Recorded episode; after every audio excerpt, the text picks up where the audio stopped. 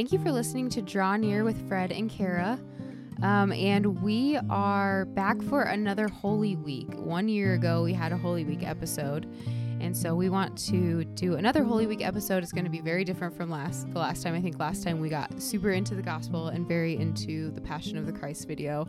Um, this one we're going to talk about a little bit of everything. Hopefully, bring you into moments of prayer. Um, but we want to do a recap of Lent, talk a little bit about Cobra Kai. What the heck does that have to do with Lent? We're going to Yeah. tell you. What does that have to do with Holy Week? what does That's that? Ha- yeah, question. yeah. What does that have to do with Holy Week? And then we're going to lead you in um, a meditative prayer with Mary and through the sorrowful mysteries to really prepare us this Holy Week for what we're going to experience on Good Friday and Easter. So we're really excited. It's kind of a different episode, a little bit of a hodgepodge, but I think we're excited for it. So Yeah. I'm gonna hand it over to Fred because this was his idea. So I told him, "All right, you're gonna guide it." Oh.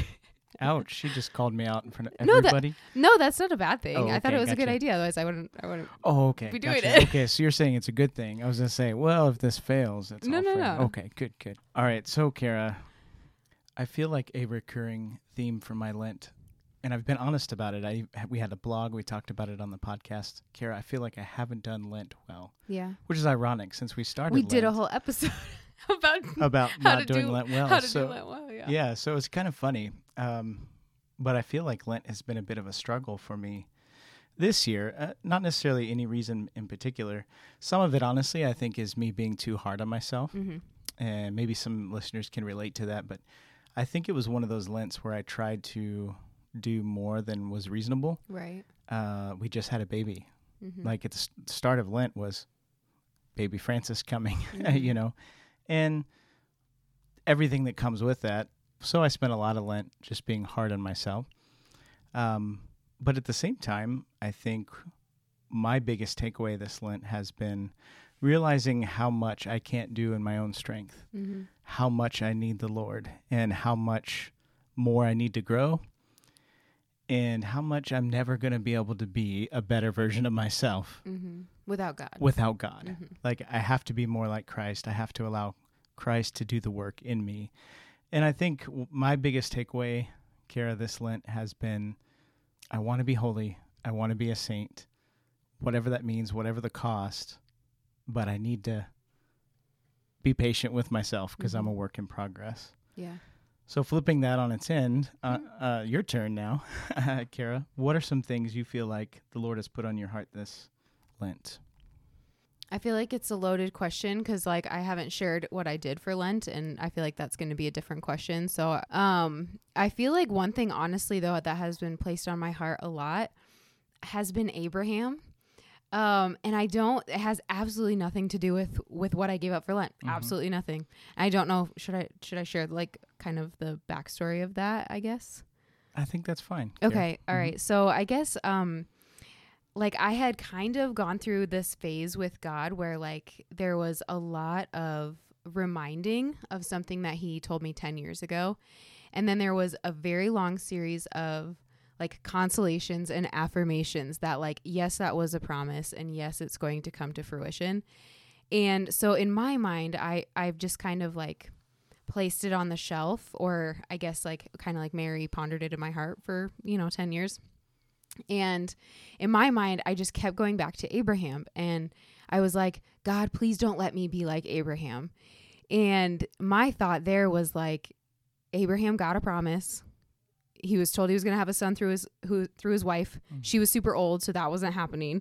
He didn't believe her. You know, he had relations with Hagar and then had Ishmael. And then scripture literally says and 13 years later, God spoke to him. So, my mind, I was like, please don't let me be like Abraham. Like, please don't let me take this into my own hands, mess it up, not trust in you, and then not hear from you for years. Mhm. And so that was like before Lent. Um, and then throughout all of Lent, it's just been like a series of bringing Abraham up in the opposite way. Because in my mind, I saw him as like in the ways that he failed. But God was showing me like, no, he's the father of your faith. Of Mhm. course he he did not fail. Like, of course you want to be like him, Kara. And it was like I heard homily after homily about Abraham. How many homilies do you just randomly hear about Abraham? I mean, zero, unless the scripture reading is about Abraham. And I just kept hearing scripture readings about Abraham. And then even today, like I'm in a book study with a few friends, and even today, within the reading of the chapter we were supposed to read, it was talking about Abraham and his Uh-huh. faith and like, you know, his willingness to sacrifice Isaac. And then I was preparing for a talk on virtues, and the catechism literally says, hope like Abraham. And I just like froze on those words. I was like, what? What? so throughout all of Lent, again, has nothing to do with what I gave up for Lent, but I just feel like like God has kind of been reversing my prayer request because for so so many months I was like God please don't let me be like Abraham but now he's just been revealing the ways that like Abraham was so faithful and so virtuous that now it's like I want to be like Abraham. Does that make sense? Mhm. So that's kind of one of one of the biggest like spiritual fruits I think that the Lord has placed on my heart that I wasn't prepared for and wasn't actually asking for. so that was that was good. Yeah. Kara, I think I can relate to that because I guess that's kind of what I mean. I'm beating around the bush a, a lot, but the consolations that I've seen this Lent haven't really been directly related to anything I've given up or Right. anything I've done. Right. It's it's those kind of situations. And Kara, we actually maybe we can share the story another day, but um, I think that's kind of a shared consolation we had that Hebrews 11. Yeah. If you haven't read Hebrews 11, I challenge you to go read it, like to to read like what faith actually is Mhm. and what it means to step out in faith and to trust the Lord despite the circumstances. Right. I love the part about Abraham in Hebrews 11 because it focuses so much on like he trusted the Lord and never saw the promise come to fruition. He died before any like anything remotely close to that promise came to fruition. So I love that. And it was that's very much been um been the theme is like how much do you actually trust me? How much do you actually have faith in me? Um and just kind of challenging challenging me in that through, you know, the father of our faith. So that's been I, I've been very appreciative of that. Yeah. To to step out and not know where you are going. Exactly. That's incredible. Or when the promise will happen. Right. Yeah. The other day, uh, April 10th, I think that was that was Sunday, was the anniversary of Dietrich Bonhoeffer's. Mm. He was killed uh, in a in, at Auschwitz, actually. Um, Dietrich Bonhoeffer, incredible teacher of the faith. He was a Lutheran, but he stood up to Hitler. He was brave. He was courageous in that way, and he has some pretty powerful quotes that. And I think he had one that actually came up in my memories that stood out to me. It kind of related to what you're what you're saying. God says discipleship is not limited to what you can comprehend. It must transcend all comprehension. Plunge into the deep waters beyond your own comprehension, and I will help you to comprehend even as I do. Bewilderment is the true comprehension. No doubt Abraham was bewildered Mhm. by what the Lord was saying. Not to know where you are going is the true knowledge. Abraham certainly did not know where he was going, Right. and yet he went. I like that it's relating that to discipleship because obviously I think the disciples had moments where like they had faith but moments where they didn't have faith. And when when you think about that like Jesus said come follow me, they had no idea where they were Right. going. So I Mhm. like that. Like discipleship is not knowing where you're going. Right. And Lord, where else shall we go? Yeah. You alone have the words of life. Yeah. Pretty incredible. Yeah. Think about it. Do Hmm. you want like I know you s- say in a few episodes you don't always tell people what you gave up. Like do you want to talk about that at all and like why you chose that or not? I'm totally fine sharing mine, but I probably won't share what I gave up this Lent, but would you mind, Kara, sharing what you gave up and maybe Yeah. what that experience was? Yeah, sure. So, um, I actually chose to give up watching TV. Um, I think I said in a different episode that I did that last year, but I didn't do it last year during Lent. I did it last year for like maybe a few weeks, just because I felt like um, God was kind of placing that that discipline like on my heart at that point. But honestly, it was really hard. Um, very similar to like what you you're saying. Like I just felt like I didn't do Lent well, and uh, you know I Mhm. kind of I kind of felt the same way. Like I just I don't know if you're not intentional with Lent, does that make your Lent poor? You know what I mean? Mhm. Or does that make it less fruitful? And I just felt like it was very hard to be intentional about that because honestly, I have not been sick in four years. Like Mhm. I don't really get sick, but then we like lock ourselves away for two years in COVID, and so my immune system is not good. Mhm. And so I got way more sick um, just over the last four months, but especially during Lent. And like, what do you do when you're sick? Right. So th- it was a rough one because I think there were probably like 10 out of the 40 days where I 100% watched TV, even though that's Mhm. what I gave up. And I think it was like, it was really hard because the hardest day to pick back up on your Lenten sacrifice is the day that you mess it up. Right. Is the day after the that day you after, yeah, yeah. the day after you mess it up. And so after that, like I would just try the next day to like get to mass or to get to confession if that's something that I needed because it was like, okay, God, I can't do this without your grace. You know Mhm. what I mean? Or like even in the midst of like turning the TV on, I would hear God or maybe my angel saying like, you don't need to do that, and I'd be like, I'm gonna anyway. So like intentionally Right, yeah. ignoring. You know God's promptings. I was like, "Yeah, God, I definitely need some of your grace to do this one." Right. Um, so it was actually really hard. But I want to read just um, a really quick passage that I found in. Okay, so we've had Sonia on here several times, but it's from her book Just Rest, and that's the book that I'm going through with my small group right now. And I read this, and it kind of struck me. And it, it basically said uh, on one of the questions, she's talking about resting in your body and resting in your soul, and what that looks like in keeping keeping a Sabbath. But the question was, what rest are we missing because we're sleeping? And I just like paused on that. And that seems like a really weird question. Like, how can you miss rest when you're sleeping because all you're like that you're resting? Mhm. What do you, what does that even mean? And I just like in her in her um, explanation of it and in her narrative, she's talking about the rest that God sends us, like His dew. You know, being able to wake up and start the morning with Him, or or sitting and watching a sunrise, or like actually physically seeing the dew on the ground and like what before anybody can see it, or whatever that might be in your life. And so it's like what rest, meaning like what gifts from God are we missing because we're sleeping? And for me, I didn't relate it to sleeping. I related it a lot to Lent because for me, I was missing a lot because my face was buried in my phone streaming something. And so, like, that was kind of how I took that question what rest, what moments from God, what things like I'm supposed to learn from other people am I missing because I'm sitting here watching TV? And that was really like the push for why I wanted to give that up this Lent.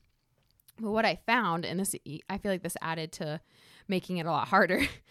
what I found was that if I wasn't watching TV throughout the whole week, on Sundays I did not n- not because Sundays don't count in the 40 days, um, but because I also wanted to try and make like the Sabbath an actual day of rest.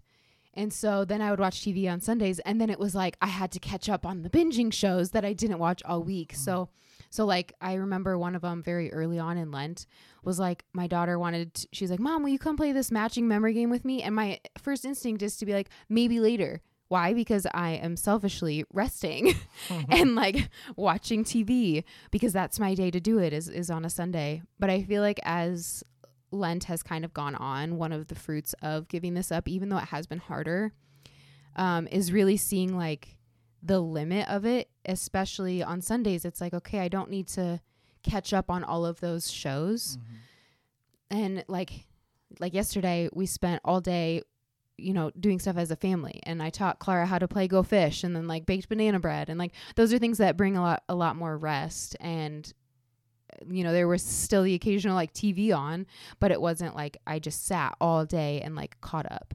And so I think one of the fruits for me was just realizing the ways that like I was missing God and the moments he was trying to send me through the moments that I was missing with my family.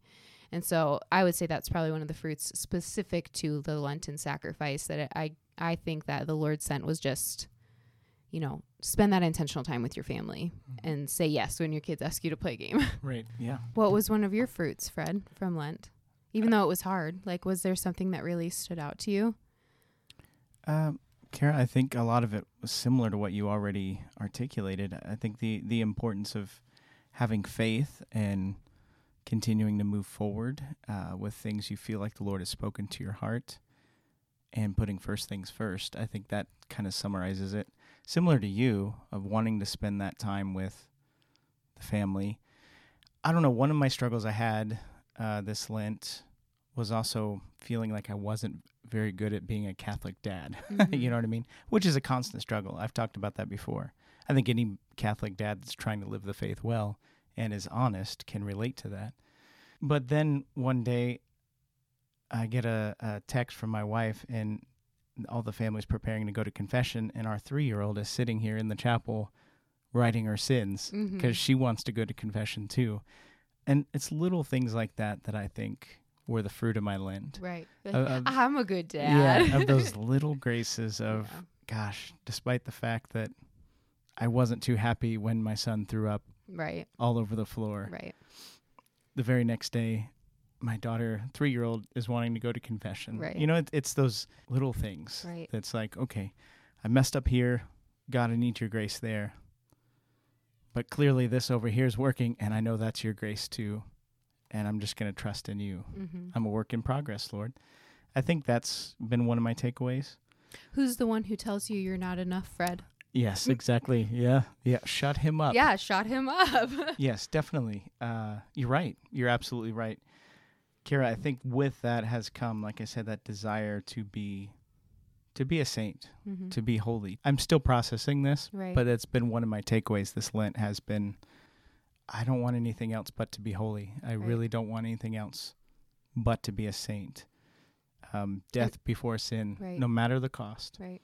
I think it's easy to say like we are made for heaven, we're made to be saints, but like what does that actually look lived out, especially lived out in this world. So yeah, just like growing in that desire. Right. Yeah. Kara, you got feisty Uh, about this at a confirmation retreat we did I got really feisty. the other day. I did. Am I supposed to share what the It was a, it was an invitation because Okay. I kind of like feisty Kara, so uh, I don't know if anyone else does though. Yeah. yeah. So I did get feisty and I don't know, I just I had to trust that it wasn't feistiness for feistiness sake and it was Right. actually like Mhm. something that they needed to hear, but just kind of kind of asking them like do you believe that you are meant to be a saint? And kind of pointing them pointing them to like what does that actually mean lived out? Because it's super easy for us this is getting way off of lenten topics but it's super easy for us to think like well i'm a good person and so i'll go to heaven. But the difference between you know going to hell which is a total reality you know being a good person or being a saint is really that like that yes to get back up and that call like yes i want to be a saint. I have that desire to be a saint. And like even where you're at now especially if you're listening and and you're like okay i don't even know where to start with that because i don't go to mass. I'm not even catholic. I don't i haven't gone to confession in years. Wherever you're at in your life um, i think the biggest step is just the next step which is what you said like was one of your fruits of lent just kind of keep moving forward and taking that next Mhm. step. And that's really like that was really kind of I'm way less feisty right now than I was with a group of teenagers, but that's really the difference between, you know, being just a good person and being a saint who is preparing themselves for heaven is is taking that next step, Mhm. whatever it might be, and doing what God's asking of you. I think she's saving all of her feistiness for our epi- upcoming episode Mhm. at some point called "Be a Saint or Go to Hell." Don't even tell them what it is. It's supposed to be a surprise. We came up we came up with this great title. We were like, "Oh, that's got to be the title." I love it. So That's hilarious. Okay, well, talking about giving up TV and also being terrible at giving up TV. So on the Sundays when I would watch it, uh, that's how I got through Cobra Kai, and uh, and finished all four seasons of Cobra Kai. So we wanted to talk a little bit about kind of some of those things that you could gauge and learn from the show Cobra Kai. Um, first, I will say I told Fred I have to do this caveat because my husband would sit there and like watch some of the shows with me and like he would make fun of the dialogue because it's a like it's a cheesy karate show with sometimes cheesy dialogue. I absolutely loved the plot. I absolutely Mhm. loved how they like tied in the old movies and really made you like care about the characters and what was going on. But there were some moments where it's like, I'm gonna meet you outside in the parking lot and kick Yeah, your butt, yeah, you know, yeah. whatever it was. still much better than the average action movie, though I will say. But especially in terms of character development. But yeah, you're right. It's funny that that was your Lent binge because I remember our first Lent episode we did with Matt Leonard. Mhm. I remember talking about how I burned through Yeah. four seasons in five days, Right. and uh, that there was some value in that. So, uh, but you're right. Yeah, there are. It's not perfect. I mean, second or third episode in, you you see um, some gra- graffiti painted on a billboard, Yeah. and you realize, oh, this is not a family show. Right, yeah. The rate and the rating changes like to in one Yeah, of the seasons to more yeah, mature. in So the, in the early end, it's. TV 14, and by the end, it's TVMA, if I remember right. right, But all that aside, and the fact that there's no way anyone can get a black belt in a year. I'm just Mhm. going to throw that out there. Uh, from scratch to black belt. Maybe Uh, somebody could, but not Dwight Schrute. Yeah, it's not going to happen. it's not going to happen. So, uh, so there is some suspension of disbelief that's needed. But as you said, there is a there's a lot of good stuff in it. I, th- I see the gospel um, in a lot of ways in it. I think, um, Carol, one thing that stands out to me with really all the characters is that things aren't uh, always as easy or simple as they seem. Like that very unlikable person, that Mm-hmm. very just downright hateful person, there's more behind that than it may seem. And I think it requires a getting to know them, trying our best to love them, trying to understand where they're coming from. But it takes a while to do that. Like trying your best to love them. Like you could be. I feel like there's probably going to be spoilers here. We should maybe say that spoilers if you are gonna gonna watch it at any point. Um, but I feel like as an audience member, it really takes you through that roller coaster of like, wow, I really don't like this character, to then seeing like what's actually going on Right. with them, or seeing like moments where you know they have contrition or whatever, and you're like, oh, you know, now now you actually like want them Right. a, a part of what's going on, and Yeah. I think Johnny Lawrence especially. yeah, I So- loved him right off the bat. Yeah, yeah, say, yeah, I did too. Like he's he's likable Mhm. much more than in the original movie. Yeah, You know, it's well, wild. of course, he's the bully in the original movie. Yeah. Yeah. Well, is he? I don't know. I don't know. We'll have to debate about that. According to him, he's not. yeah. Um, but then, like as as the story goes on through the seasons, you start to realize why he was the way he was, and then I think in a certain way, there's there's aspects of Johnny's story that we can all relate to, Mhm. or at least be sympathetic toward, and then we see where he where he where he is and why he's there, and by the end of it, you see, wow, he just needs a second chance. Mhm. Sometimes a third chance and Yeah. a fourth chance, but Which I find ironic because one thing I will say is like all of the characters kind of go through this like circular experience with their with who they are. Like sometimes you love them, sometimes they do something that really makes you mad at them. Mhm. Some you know, and I feel like one of the one of the characters, Daniel Russo, mm, is that his last LaRusso, yeah. LaRusso. Mhm. like he always says that he always says you know you know i, th- I believe in second chances i think people m- deserve a second chance but it takes him so long to Mhm. give that to johnny especially Johnny. Yeah. especially Yep. johnny like he holds him to like a higher standard or you know you know he gives him an inch and then like immediately backtracks a mile if that makes sense Yeah, yeah, i see that a lot yeah. Uh, another thing I think you can see clearly is the danger in bitterness and unforgiveness and, Mhm. and hanging on to grudges. Because going back to what, the first point about why people do the things they do, it's oftentimes because they need healing in certain areas of their life. But hanging on to bitterness and, and grudges never brings that healing. You know, it only makes it worse. It's like pouring salt on the wound, if you will, or Mhm. poisoning the well mm-hmm. you know i think you can see that in some of the characters having anger that just goes completely unchecked Mm-hmm. uh, tori comes to mind right and tori has had a very rough life mm-hmm. and how she's responded to that is in anger right toward those who she feels have had a better granted that's the way that the karate place you know dojo Right. she's at is like making her use that but i definitely agree. Even i think you even see it with johnny the main character like for how many years he's holding on to this grudge right exactly. from daniel of taking his high school girlfriend. And then it's not until you know he meets miguel and miguel like really invites him into his life that like Uh-huh. that kind of is redeemed. And he ex- Right. you know and he experiences that like healing from anger yeah because yeah. he's put to a purpose Yep.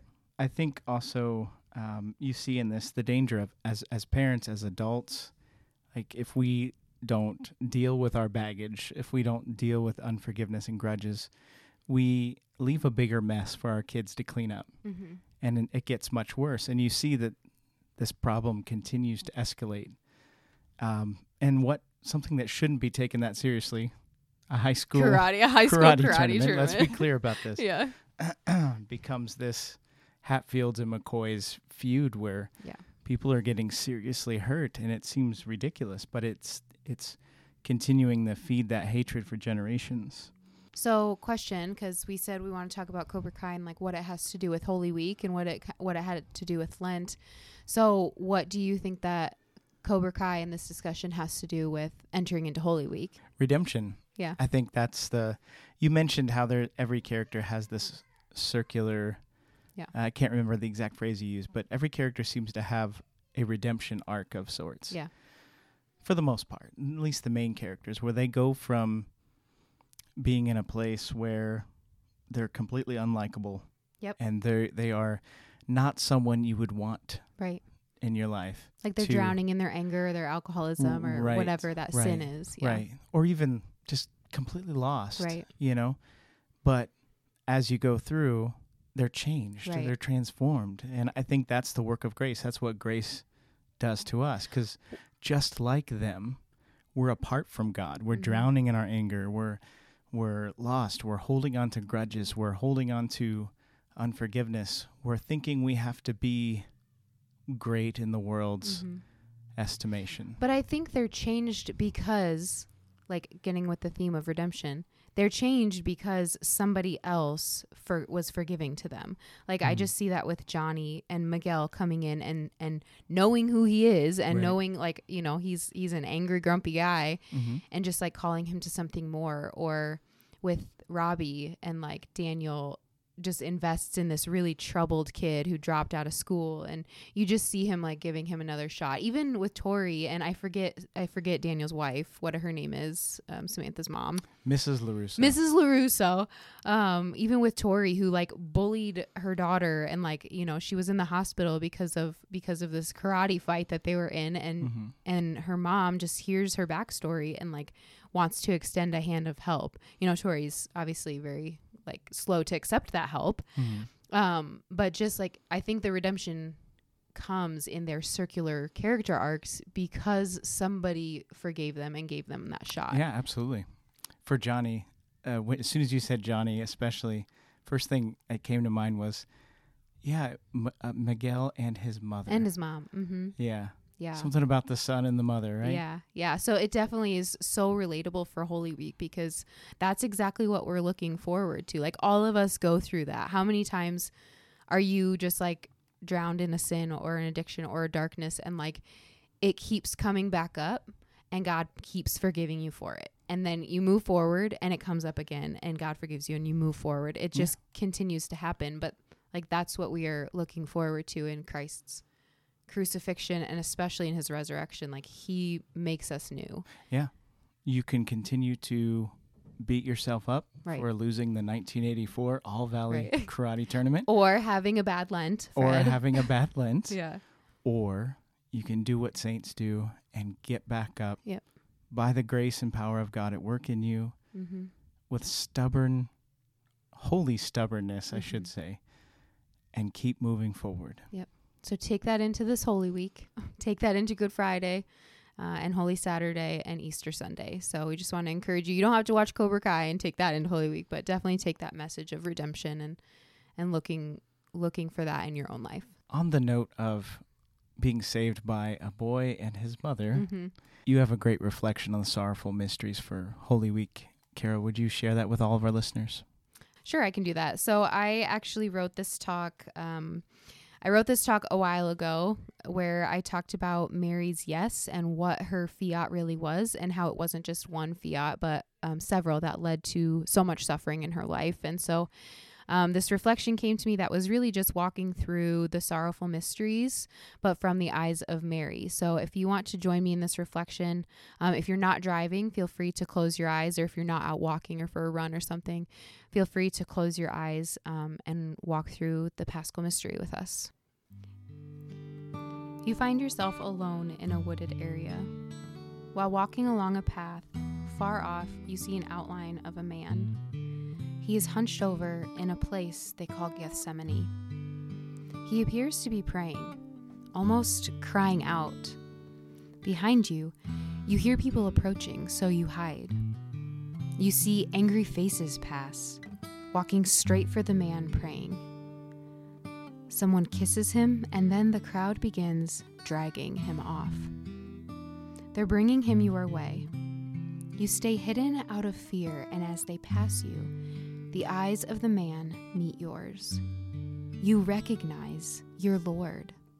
It is Jesus. Without hesitation, you run to tell others that Jesus has been taken.